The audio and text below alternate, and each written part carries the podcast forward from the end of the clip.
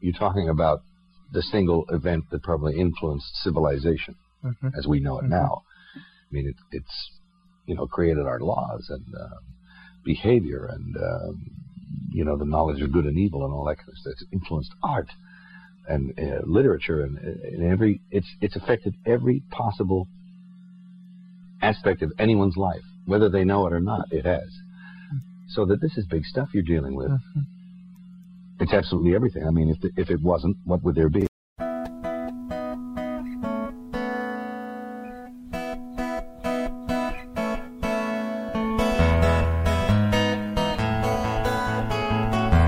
Welcome to Wrestling with God Show, the podcast where we grapple with big questions about faith, religion, and life. I'm Irish McMahon, and I'm here with a guy with a wonderful imagination and a deep knowledge of religious history. My friend, an Irish Catholic priest, Father Len McMillan. Hey, Father Oh. Len. Hey, hey, Irish. I was wondering who you were talking about, but okay, great, good. Well, that's kind of how I see you. I don't think I've exaggerated too much there. Okay, I question your grasp on reality, but sure. well, you always do. So, Father Len, uh, the voice we heard at the very beginning of this episode is Mel Gibson, talking about his inspiration for producing uh, one of the most watched movies of all time, The Passion of the Christ. We've probably both seen it, Right. and most of our listeners probably have too. But his words got me wondering what a world without Jesus and his church might look like. Now, I, I don't know much about the, what the world was like when God took on human flesh and became one of us, but I know you do, Father Len. And, and and not because you're so old, but you're you know you're you're a wise and uh, studied man. You know you've done your homework. Anyway, and, and I suspect, like me, a lot of listeners take for granted how the ideas uh, Jesus introduced that you've often described as radical in his time, uh, how these ideas changed lives and made the world a better place. So, Father Len, what I thought I'd love to have you help us do is imagine what a world without Jesus and his church might actually look like. Wow, that's really interesting. Can you handle that? I mean, you say it's Uh, interesting. You're, Yeah, I can. I, I mean, I can, I can say something. I, I want you to show off your imagination now, Father Len. Okay, well, I'll, I'll try. You know, one of my favorite gospels is the Gospel of Luke. I talk about it too much, but it's my favorite gospel. I have to admit. And what I love about it, and this is just my standing joke, is that the Gospel of Luke, I wish I could be that Jesus in the Gospel of Luke. because in the Gospel of Luke, um, his favorite word, Luke's favorite word is hospitality. Everything is about hospitality. And the Gospel of Luke is 10 meals with Jesus. It's a really interesting structure. It's structured around Jesus having 10 meals. That's all the gospel is about. So all Jesus does is eat, drink, and tell stories in 10 meals. So my joke is clearly he's Italian. Because you know, those Italians, all they do is eat, drink, and talk. That's all they do. But really, he's remapping the world based on meals. And Huh. he's changing morality and the way we think all around meals. So how do Catholics worship? We worship with meals. But he's remapping society through meals. And this is just an example, but in ancient times, there are these meal codes.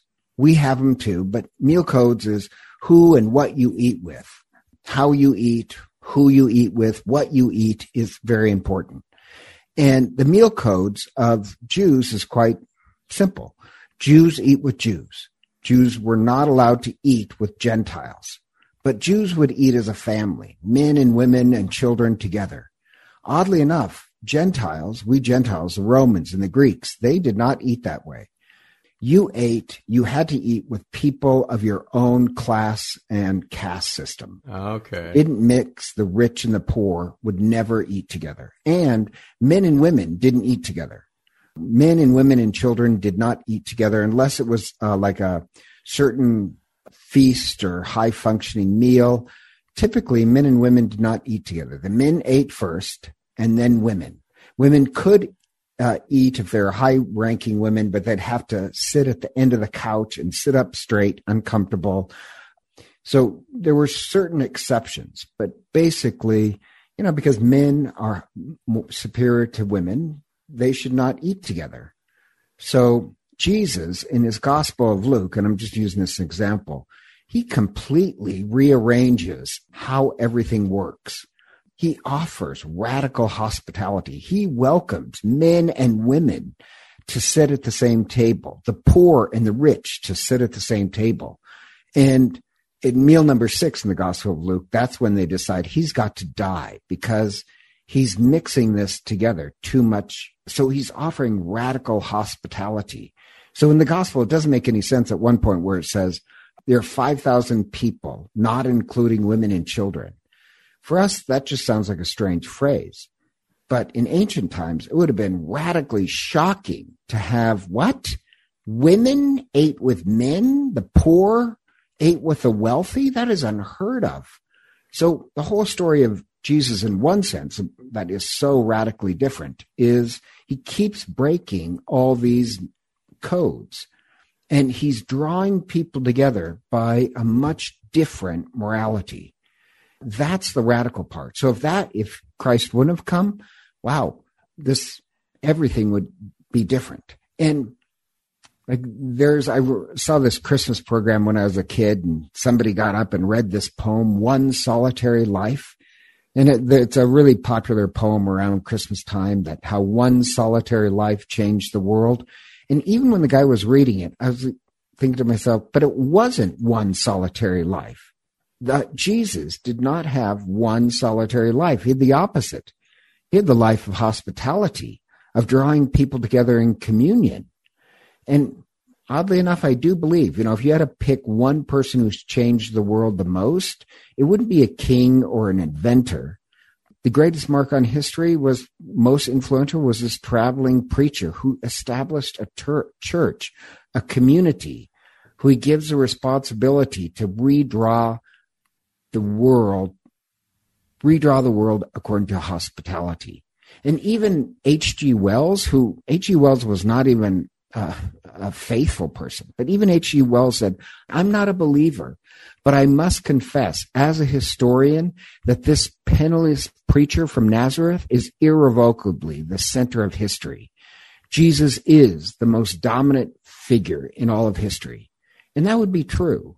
Now, why I started with hospitality is the, you know, just like three things that Jesus changed. One would be social justice. Even take like women's rights. As I said, Greeks and Romans treated women terribly. It's really just awful. And throughout history, ancient history, we see endless examples of women being treated inhumanely. They were nothing more than property, mostly. And then all of a sudden, about 2,000 years ago, we see this incredible movement of women converting to Christianity. In fact, the early church was so saturated with women that its critics often called it a quote unquote women's religion. And the odd part, Jesus treated women with dignity and respect that completely contrasted his society at the time. And even today, a lot of people are shocked when they found out that there were women that traveled with Jesus. It's mentioned that in the Gospel of Luke, that he's friends with women, he's ministry partners with women. It, you know, the movie version is just Jesus and the 12. It's not Jesus and the 12. Yes, he had hundreds of followers, and he chose 12 as the leaders. But it also mentions that he has these women who traveled with him, who served out of their need. They were the first ministers to Jesus. That would have been shocking at a time for a man to have these women who took care of him, who traveled with him. And who he showed respect for. And who he showed respect for. And he breaks all these well, rules on how to treat women, even in his own culture. He greets Martha openly in public. That was forbidden. A woman is only allowed to greet her husband in public. Jesus is breaking a rule. Or when Mary is at his feet learning Torah, that would have been shocking at the time because uh, this fi- famous rabbi at the time said, better to burn the Torah than let a woman touch it. And here this woman is getting an education. That would have been unheard of. Or women were the first witnesses to Jesus after the resurrection. Women's testimonies were worthless. And while women were worth less than men in the Roman world, in Jesus' eyes, they were equally valuable. So, like, you have the whole history in the early church of marriage where you have the virgin martyrs, where women decide, you know, based on the teachings of Christ, I'm not property. I should be able to marry who I want. That's why they are martyred. So even the simple idea of being able to choose who you marry was something. There was a rule you didn't do that. I mean, yeah, the what, Roman the Roman uh, government was like, no, no, you marry who your family tells you to marry. That you marry who we tell you to marry. So, so, so today you're, you know, you're defining hospitality, I guess, as seeing everybody ha- as being uh, equal valuable. and valuable. Uh, you know, where back then everything was split up by. Yeah, you uh, you only show hospitality to people of your own tribe or class or or uh, type. So, so Jesus' legacy is uplifting women uh, it's painfully obviously today, or just like human rights in general. Think of human rights as hospitality. You know, we're kind of used to human rights as a basic idea today, but the idea that all humans should be treated with dignity was extremely rare before Christianity stepped onto the scene. So even though we struggle with that somewhat today, the the idea never came to anybody back then. I mean, Jesus introduced that idea. Well, let me put this. I don't think Jesus introduced it. It's actually introduced in Genesis when it says we're made in the image of God. Because in, in Egypt, the ones made in the image of God is the rulers. And, you know, the peasant class, they just exist to serve us. And to hear, no, all people are made in the image of God. That actually would have been radical. The thing what Christ did is establish a church to push the boundaries. Granted, the Jews might have believed that, but it didn't really change the world until Jesus pushes the boundaries. Does that make sense? It does. It, that's that's really this whole institution that is promoting that well everybody is not just a you know couple tribes who believe that. Really, about time of Christ, one tribe believed that. Now you have this huge force believing, no, every human being has dignity. So, so you can take slavery, for example. Look at slavery. like, while it is true Christians own slaves, although admittedly slavery back then is not the same thing as the slavery of the deep south. But it was always Christians who championed for the freedom of slaves you know, secular philosophers and leaders of the day, they did little to emancipate slaves. And even the civil rights movement of the 60s, uh, it was religious people that were at the center of the fight. It was Christians. To care for your fellow man, your fellow human being, that's a very Christian idea. It wasn't even part of Judaism. Judaism, you take care of your own tribe. But now, if you think about it, it's so widespread, the dignity of all human beings. That came about 2,000 years ago with Christ. So, this radical hospitality, who started food banks and hospitals? It was the followers of Christ, mostly the Catholic Church, because that's all that existed. But like, there wasn't really like Buddhist food banks. There are now. I mean, like, they might be some Buddhist food banks now, but that's not their history. I'm not putting down Buddhists. I, you know, I really do appreciate Buddhists, but food banks and caring for the poor and hospitals and universities, that's what the followers of Christ did. When Christ said, when Christ says the poor you will always have with you, it's not because we can't defeat poverty. It's because the poor you will always have with you because they'll come to you. You're the ones who are taking care of them.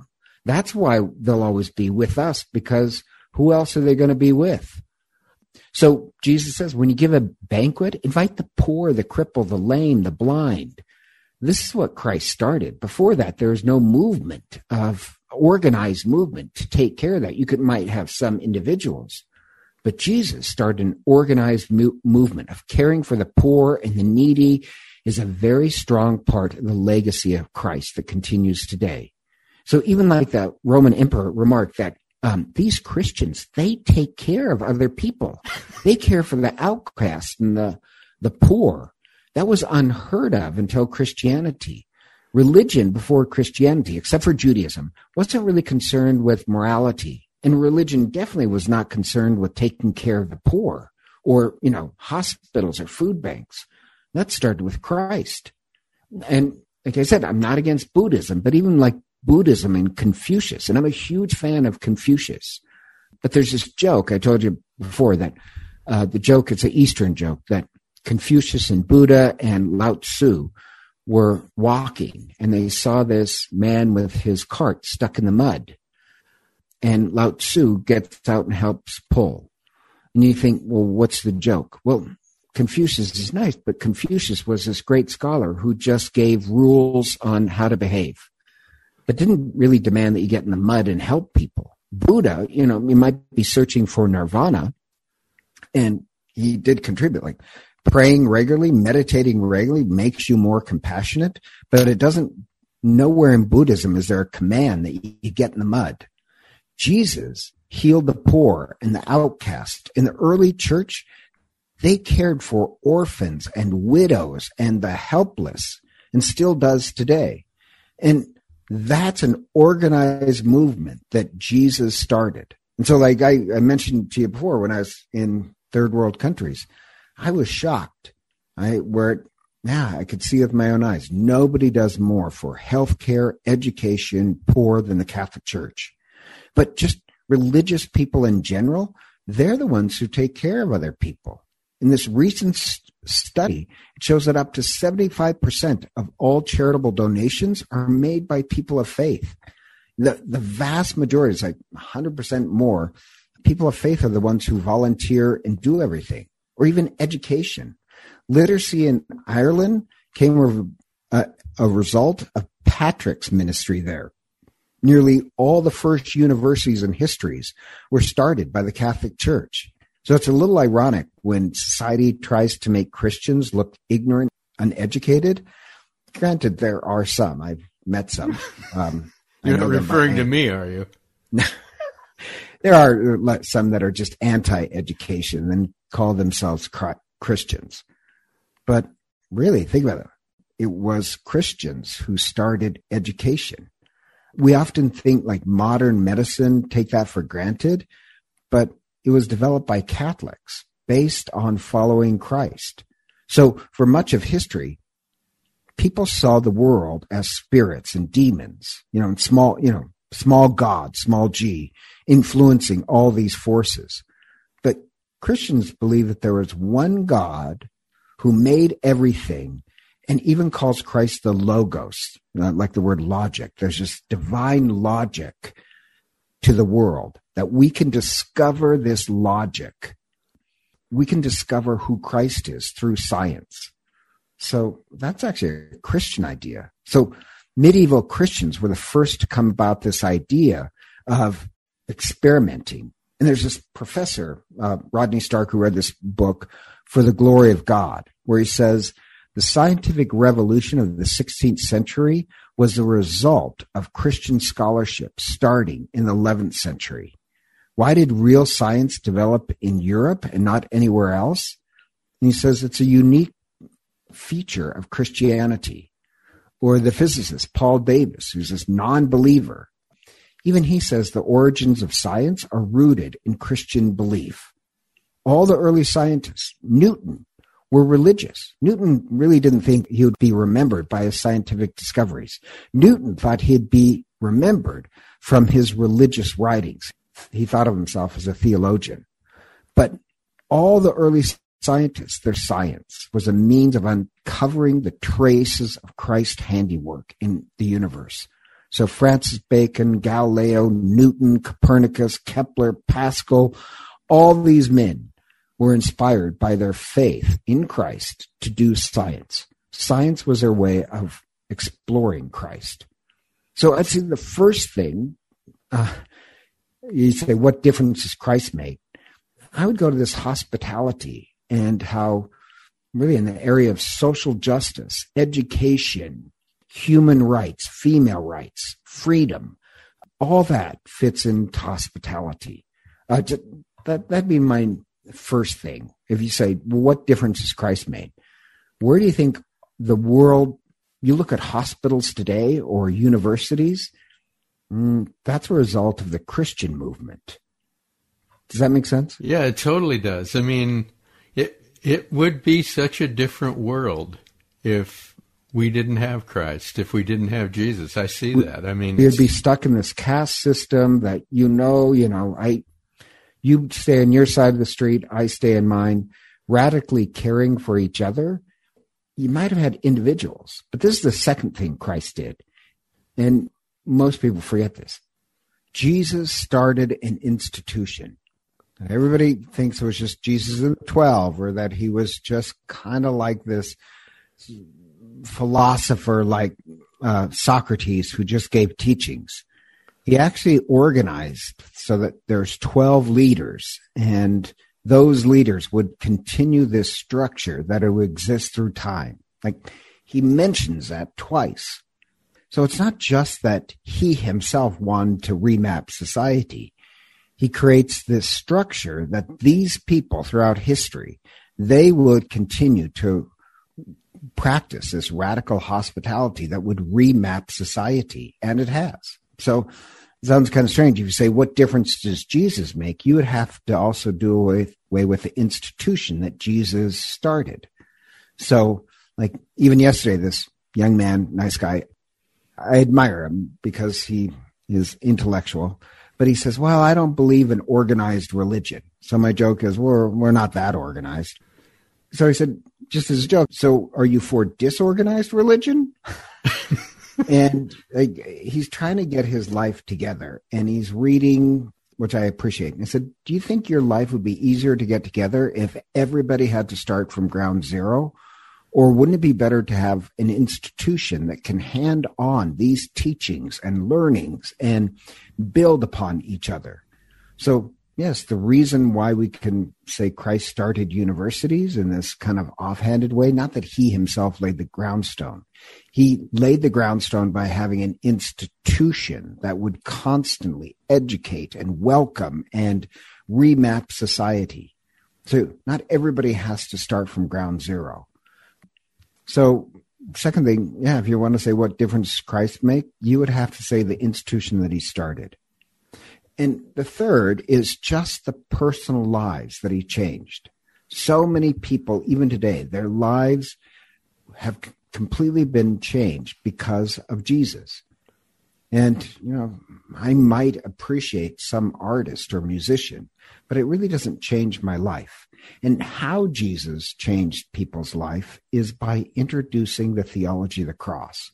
Now, I'm not going to talk about baptism or the Eucharist, which I could, but just philosophically, he's the first person in spiritual leader, philosopher, who actually introduces the way of the cross. And people get confused that they think the purpose of religion is supposed to make us more polite. And it is true. People care more about kind rather than good.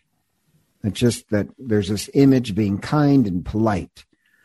But true goodness comes from dying to yourself, dying to the ego. Then we're reborn as something new. So Jesus is not some philosopher who just offers advice. That'd be Confucius.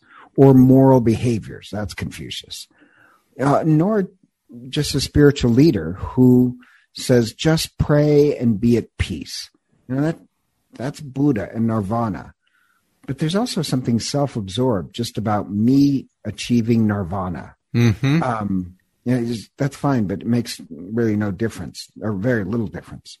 Jesus is the first one who says, Oh, to have true life, to become this whole new creation, you have to die to your ego and be reborn as a new person. That's a type of wisdom that doesn't come from just studying books. And the truth is, people want knowledge because it's easier. It's so much easier to have memorized facts rather than wisdom. But the problem is, knowledge is a door, uh, wisdom is a path.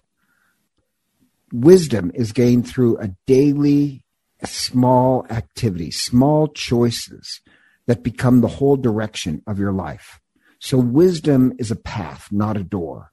That path of daily making moral choices, making small choices of virtue, that's the way of the cross where you slowly die to yourself. That's a daily dying. And billions of personal lives have been changed because of this one person, Christ. And not only that, did their lives change, but then they become a force of change. So if you say, well, what difference did Christ make? Ah, billions of people's lives have been personally changed. Start an institution to continue this ministry of radical hospitality that pushed the boundaries of education and human rights. So Jesus changed everything. Even a 17th century historian said, Jesus of Nazareth, without money or arms, conquered millions more than Alexander, Caesar, Napoleon. Without science and learning, shed more light on human beings and all philosophers and scholars. Without writing a single line, he set more pens in motion and furnished more themes for sermons and works of arts and songs of praise than a whole army of artists. So, really, it, historically, Jesus is somebody you cannot ignore. I just well, think without a doubt, he's the most influential figure in human history. Not even getting into the, like, uh, because I do think Christ is God, but not even get into that. That one life has changed humanity the most. Everything. And it's changed other religions. Well, and you know, you mentioned the way of the cross, and that would be easy to just talk about it as a philosophy or an abstract concept, but he actually lived that. He did it. You know, he died. That's pretty amazing in itself. And then asks us that we have to die. Yep. We have to daily die to our pettiness and our angers and our selfishness. And I, I was kind of impressed because I met a couple, like this one guy, really nice couple, but he said, and I thought this was interesting. He said, said, you know, when we got married, I was an atheist and I wanted nothing to do with religion. And then years into it, he says, well, I do think there might be a God. Let's, let's try the Lutheran church. And I, I liked him because he said, I have nothing against the Lutherans. You know, I loved Lutherans because they introduced me to Christ. He said, but I found a lot of times it was more of a political statement in their church. And then I discovered Catholicism and I discovered a whole new world that, you know, spans 2,000 years of this institution. And he said, So I'm grateful Lutheranism brought me to the Catholic Church. He says, But I went from atheist to believing in Christ. And then his wife kind of butts in and says, Yeah, believe me, this is a totally different man that I married to now than when we first started. And I just love how she said, There's a whole new man. That's to me the way of the cross. That we are being born something new by taking up Christ's way. Well, you, you know, the, this has changed me in so many ways. It took me a long time to get there. I've been a Catholic all my life. And I mean, I have to credit you with a, a big chunk of my, my change, really, helping me understand more about Christ, about my faith. I, I really love the, the explanation you've given us today and what the world would be like without Jesus. I think this was really good, Father Len. Thanks. Oh, no problem. So we always welcome your comments and questions here on the Wrestling with God show. It's easy to get those to us. And if you want to give us, you know, some thoughts about how Jesus might have affected your life, that'd be wonderful. Whatever kind of comments or questions you have, just head over to our website. That's wwgshow.com. That's wwgshow.com.